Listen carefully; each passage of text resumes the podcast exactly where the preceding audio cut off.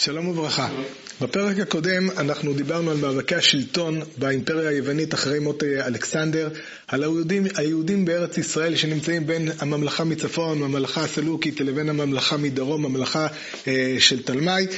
אה, ובסופו של דבר, כחלק מהתהליך, למרות ההתחלה המאוד חיובית ביחס ליהודים, אחרי זה, עם המשבר הכלכלי שפורץ באימפריה הסלוקית, אחרי ההפסד לרומא, אנחנו יכולים לראות שהכהונה הגדולה מתחילה להיות עניין שנקנה בכסף. הכהנים הגדולים הופכים להיות כהנים גדולים שאינם משקפים את רצון היהדות, הופכים להיות הלניסטים, הופכים את ירושלים לעיר אה, הלניסטית, והכהונה הגדולה הופכת להיות לכהונה הניתנת לכל המרבה במחיר, והדבר הזה הופך את ירושלים להיות לעיר שונה לחלוטין ממה שאנחנו אה, הכרנו. בזמן מסור של אנטיוכוס אפיפנס, מצרים, במתי לכבוש את מצרים, אחרי שמופצת שמועה שאנטיוכוס מת במסע הזה, אה, בירושלים מתרחש מרד, מרד אה, מסוים, אחרי המרד הזה מתברר שאנטיוכוס לא מת, אנטיוכוס מגיע חזרה לירושלים, כובש את ירושלים מחדש, הורג שם את הכוהנים, הורג אה, הרבה מאוד אנשים מהעם, עושה טבח מאוד מאוד מאוד גדול בירושלים, ומחזיר את מנלאוס, הכהן הגדול הקודם, מחזיר אותו למקומו, והמצב של היהודים הוא רב אמר. לוקח גם כמובן הרבה מאוד כסף מירושלים. ירושלים הופכת להיות לעיר של יוונים, עיר של מתיימנים, ומכאן אנחנו מגיעים לשלב הבא של גזירות הדת. גזרות הדת הן אה, קיימות בכמה שלבים. השלב הראשון, כאמור, זה הכנסת ירושלים להיות אה, לעיר הלניסטית.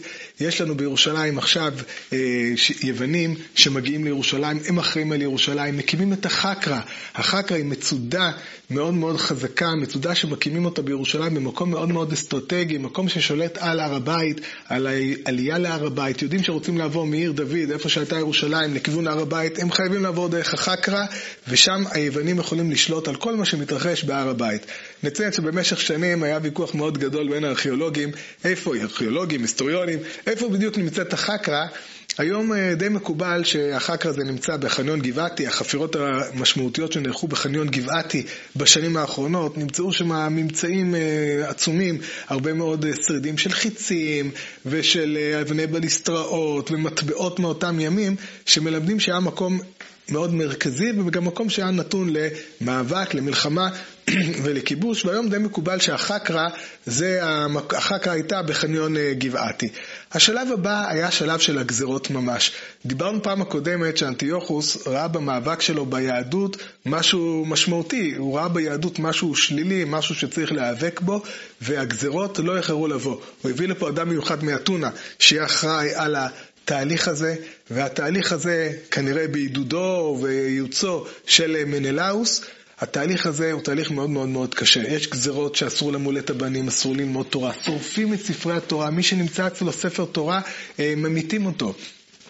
יש איסור אה, לשמור על השבת, לשמור על החגים, יש אה, איסור, אמרנו, ללמוד תורה, וחייבים לאכול מאכלות אסורים, ובראשם בשר החזיר, מקימים במות בירושלים בכל מיני מקומות, והשלב הבא זה בית המקדש. בית המקדש הופך להיות למקדש אלילי לכל דבר, לאל זהוס, זה אל יווני שהוא די מקובל ככה בכל רחבי העולם.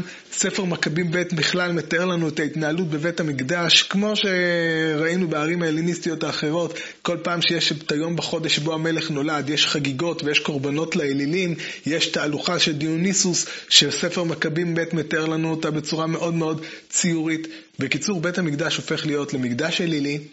וירושלים משנה לחלוטין את פניה. הדבר הזה הוא מאוד מאוד מאוד קשה ליהודים. אה, יש לנו מספר סיפורים שמופיעים בספרי המכבים, שתי נשים שהעזו למול את בניהם, ואז הם ממיתים אותם בצורה מאוד מאוד אכזרית לעיני ההמון. קבוצה של יהודים בורחת למערות במדבר כדי שיוכלו לשמור את השבת, רודפים אחריהם לשם ושורפים אותם בתוך המערות, ועוד uh, סיפורים מעין אלו. שני סיפורים מאוד מרכזיים נמצאים בספר מכבים ב' על קידוש השם הגדול באותם הימים. הסיפור הראשון הוא על אלעזר הכהן. אלעזר, יש אומרים שהוא הכהן, לא מפורש, אלעזר הוא אה, דמות מאוד מאוד מבוגרת, אחד מהחכמים, דמות מאוד מבוגרת, יהודי ישיש, ומנסים לשכנע אותו לאכול מבשר החזיר. אלעזר מסרב. הוא מסרב, הוא אומר שהוא לא מוכן לעשות את הדבר הזה, הוא לא רוצה שילמדו ממנו, הוא כבר איש זקן והוא לא רוצה שילמדו ממנו לעשות את הדברים הללו. הוא נאמן, נשאר נאמן לחוקי האבות. אחרי זה מציעים לו הצעה גם מאוד מפתה. שנראה אותה גם בהמשך. בוא תעשה כאילו. אתה תעשה כאילו אתה אוכל מהבשר, אבל אף אחד לא יודע שאתה לא אכלת מהבשר. ואלעזר לא מוכן, אלעזר לא מוכן, ובסופו של דבר הוא ניגש בשמחה לתוף הייסורים ונהרג על קידוש השם. הסיפור השני סיפור יותר ידוע, הסיפור על האישה ושבעת בניה.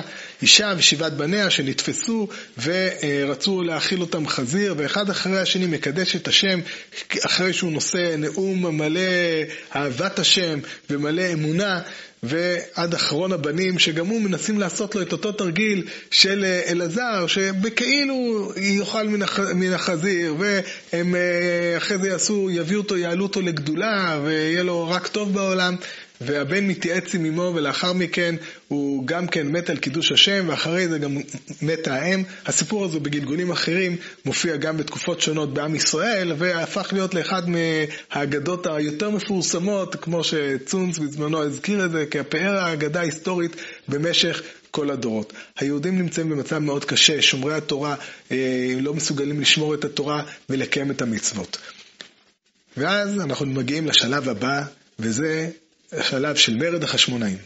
בכפר קטן, מודיעין, לא רחוק מירושלים, תלוי איך דנים, מהו מרחק, בכל מקרה בכפר מודיעין גם כן מגיעים השליטים היווניים ועוזריהם, מגיעים אל הכפר והם שם מקימים במה ורוצים להכריח את האנשים לאכול מבשר החזיר. הם פונים אל האדם המכובד שנמצא באותו מקום, אנחנו מכירים אותו, מתתיהו. מתתיהו, יש למתתיהו חמישה בנים, חמישה בנים, יש לו את...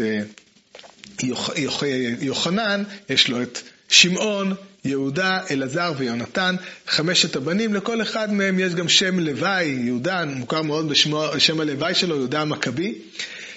ואותו מתתיהו היה אדם מאוד מאוד מרכזי, מנשוא פנים, מחשובי המקום, היה לו גם קשר מאוד מאוד חזק לירושלים וכל ההתנהלות בירושלים, והיוונים קוראים לו להיות הראשון שמשתחווה לפסל, הראשון שאוכל מבשר החזיר, ומתתיהו אה, מסרב. מתתיהו מסרב בכל תוקף, הוא לא מוכן להשתחוות לפסל, לא מוכן להשתתף בעבודה הזו, ואז ניגש מישהו מאנשי המקום שהוא כן היה מוכן לעשות את הדבר הזה. מתתיהו שולף את החרב ורץ והורג אותו וממית אותו וגם את הנציב היווני שנמצא באותו מקום.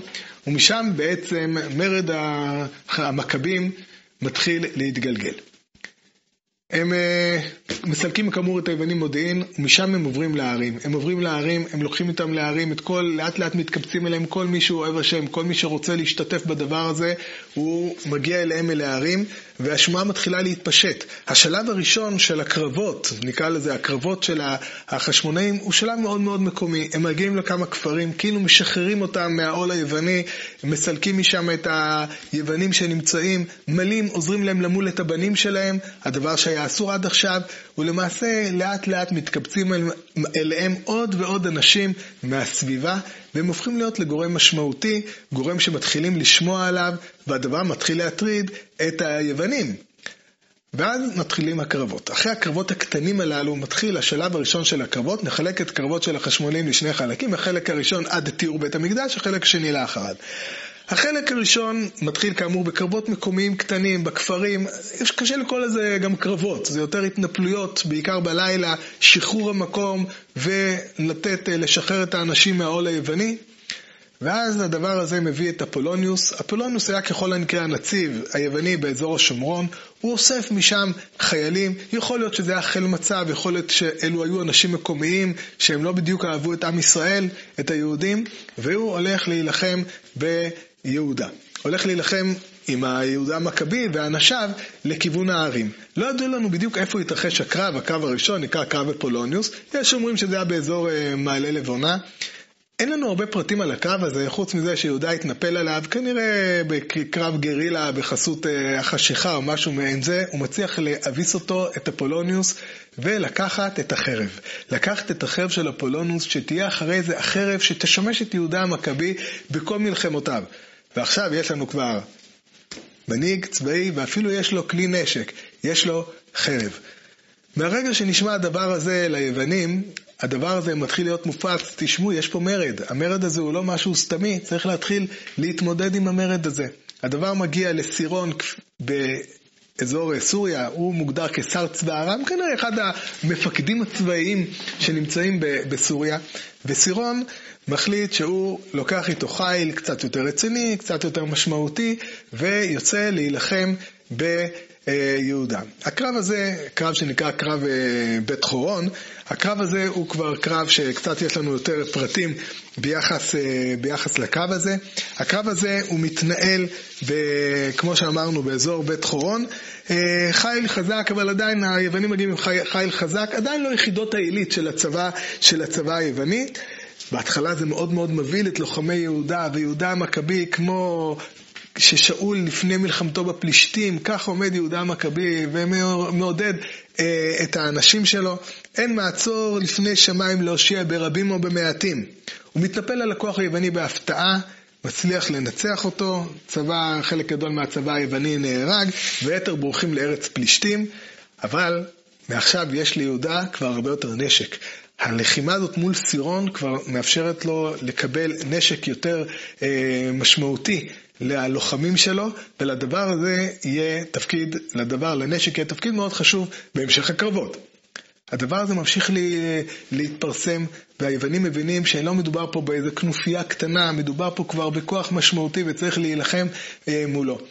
ואז המנהיג היווני, אנטיוכוס, מלך היווני, הוא רוצה לצאת לירושלים, הוא רוצה לצאת לארץ ישראל, להילחם במרד הזה, אבל אין לו כסף.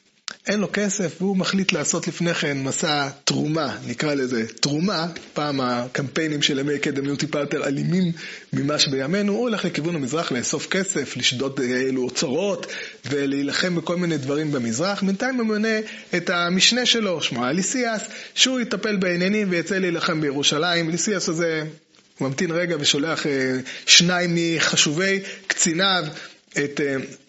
ניקנור ואת גורגיאס, ניקנור כנראה היה הקצין הראשי, ואת גורגיאס להילחם ביהודה. הם לוקחים איתם צבא מאוד מאוד מאוד מאוד גדול.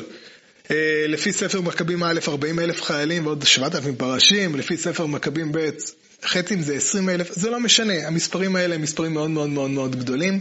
הם יוצאים להילחם ביהודה באחד מהקרבות המשמעותיים ביותר במלחמות יהודה, קרב אמאוס. הם נמצאים באזור אמאוס, האזור של פארק קנדה, האזור של לטרון, מה שמוכר לנו כיום, שם נמצא המחנה היווני הגדול, מחנה מאוד מאוד מאוד גדול, מורכב מיחידות עילית, מקבוצה של לא יודעים כמה, אבל הערכה היא של כעשרת אלפים חיילים מקצועיים, חיילים יוונים, לימודי מלחמות ועוד כמה אלף, עשרות אלפי אנשים שבאו מהסביבה, כל מיני אנשים שהצטרפו אליהם, כל מיני אנשים שהזדהו עם הרעיון, סוחרי עבדים.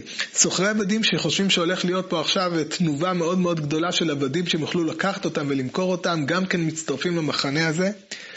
וגורגיאס הוא קצין יווני רציני מאוד.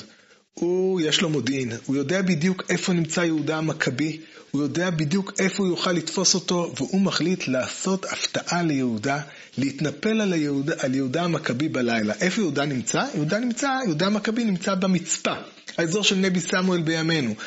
ויהודה המכבי נמצא במצפה, הוא מכנס אליו כמה אלפי אנשים שיוצאים איתו למלחמה, הוא יוצא בסוף למלחמה עם שלושת אלפים אנשים. יש שם מעמד מרגש ביותר במצפה, מעמד של תפילה, תקיעה בשופרות, כמו מה שאנחנו מכירים מהמעמד של כהן משוח מלחמה. ככה גם יהודה המכבי אומר לאנשים, ויאמר לבוני בתים ולמהרסי נשים ולנוטי כרמים ולרקי הלבב לשוב כל איש לביתו על פי התורה. וכמו שאמרנו, זה המעמד במצפה, ובינתיים גורגיאס מתכונן לעלות למצפה עם החיילים שלו בלילה. הוא לוקח חמשת אלפים חיילים ומתחיל לעלות בלילה לכיוון מצפה. זה עלייה מאוד מאוד מאוד קשה, מי שמכיר קצת את הטופוגרפיה, עלייה מאוד מאוד קשה. זה צבא יווני מקצועי, צבא עם הרבה מאוד אה, נשק והרבה מאוד ציוד. זה כבד, זה קשה, אבל מדובר בלוחמים מאוד מאוד טובים. לגורגיאס יש מודיעין, גם ליהודה יש מודיעין. יהודה יודע על הדבר הזה, ומה שעושה יהודה, הוא שם את הלפידים בוערים במחנה, משאיר את הלפידים בוערים במחנה כאילו המחנה עומד על מקומו, לוקח את החיילים שלו והולך בדרך אחרת. יורד לאמאוס פשוט בדרך אחרת, וככה לפנות בוקר הוא מתנפל על המחנה השקט והבוטח שיושב שם באמאוס, מתנפל על המחנה הלא מוכן, הורג שם כמה אלפי אנשים, כל השאר בורחים עד גזר, כמה קילומטרים טובים, ויהודה אומר לחיילים שלו, לא, לא להתפתות, לא להתחיל לבזוז את המחנה, יש לנו עוד חצי עבודה. הוא מפתיע אותם לחלוטין, כאמור, מחסל את המחנה באמאוס, מעלה אותו באש, ובינתיים גורגיאס הגיע למחנה של יהודה המכבי. אין אנשים, מבין את ההטייה ושם את פעמיו חזרה למחנה באמאוס. כבר שהוא נמצא מרחוק, הוא רואה את המחנה עולה באש, הדבר הזה גורם לאימה מאוד מאוד גדולה של החיילים שלו, הם נפוצים לכל עבר, ובזה מסתיים בכישלון צורב. מסתיים הקרב הזה של גורגיאס, יהודה המכבי מנצח ניצחון אה, לא ישוער, המון נשק, הרבה מאוד ציוד, ובעיקר הרבה מאוד יוקרה, הופך להיות ברור לכל היהודים באזור, יהודה הוא המנהיג שלנו, הוא זוכה לתמיכה ציבורית עצומה, והיהודים, היוונים בינתיים ממש נכנסים ללחץ מאוד מאוד מאוד גדול. עכשיו זה כבר לא מסתפקים באיזה קצין זוטר, ליסיאס בעצמו בא לארץ ישראל, הוא למד שכולם באו מכיוון מערב-מזרחה, מכיוון אה, מעלה בית חורון, מכיוון אמאוס, מאותם אזורים. הוא מבין ששם האזורים האלה יהודה שולט בהם, והוא מחליט לבוא ממקום אחר. הוא מחליט לבוא מהדרום, אזור שהוא חושב שיהיה הרבה פחות ידידותי ליהודה. והוא מגיע מדרום, מגיע עד למקום, למה שנקרא בית צור. בית צור נמצא באזור של חלחול, כיום חיר בית טביקה, אזור צפון חלחול, שני קילומטר דרומית לכרמי צור, ששימר עדיין את המקום של בית צור. הוא מגיע לשם עם צבא מאוד מאוד גדול, עם פילים, זה הטנקים של ימי קדם, ושם אה, יהודה המכבי גם כן מגיע לשם. לא ברור בדיוק מה היה מהלך המלחמה, אה, כנראה שזה היה כמה לחימות, כמה פשיטות כאלה שיהודה פושט עליהם במלחמת גרילה, וליסיאס מבין שהוא לא יכול לנצח ככה את יהודה, ומחליט לעשות אחורה פנה ולחזור חזרה לאנטיוכיה, ושם להתארגן ולבוא לפה עם צבא יותר גדול, יותר משמעותי, שיוכל לנצח את יהודה. לפי ספר מכבים ב' היה שם קרב ומתו הרבה מאוד יוונים, מכבים א' לא מציין את זה. אה, באותה תקופה, באותו זמן, גם ניסיאס שומע שאנטיוכוס אפיפנס, אנטיוכוס, המלך שיצא למזרח, אה, מת. איך הוא מת? יש אומרים שהוא התאבד, שהוא שמע את כל השמועות על הכישלונות הגדולים של הצבא שלו בכל האזורים. יש אומרים שהוא יש אומרים שהוא מת מדיכאון. לפי ספר מכבים ב', הוא חלה בחולי מעיים מאוד מאוד מאוד קשה, ונפל מהמרכבה תוך כדי נסיעה, והוא מת בייסורים גדולים. ליסיאס צריך להזדרז לאנטיוכיה, הוא צריך לטפל בהמשך העברת השרביט לבנו של אה, אנטיוכוס, לאנטיוכוס החמישי, ואז הוא מחליט שהוא בינתיים מוותר ליהודים, מנסה ככה לבוא איתם במשא ומתן, לתת להם את הזכויות שלהם בירושלים, אבל יהודה לא מחכה לדבר הזה, הוא למעשה שם את פעמיו לבית המקדש ולתיאור ירושלים, דבר שנדון בו בעזרת השם בפרק הבא.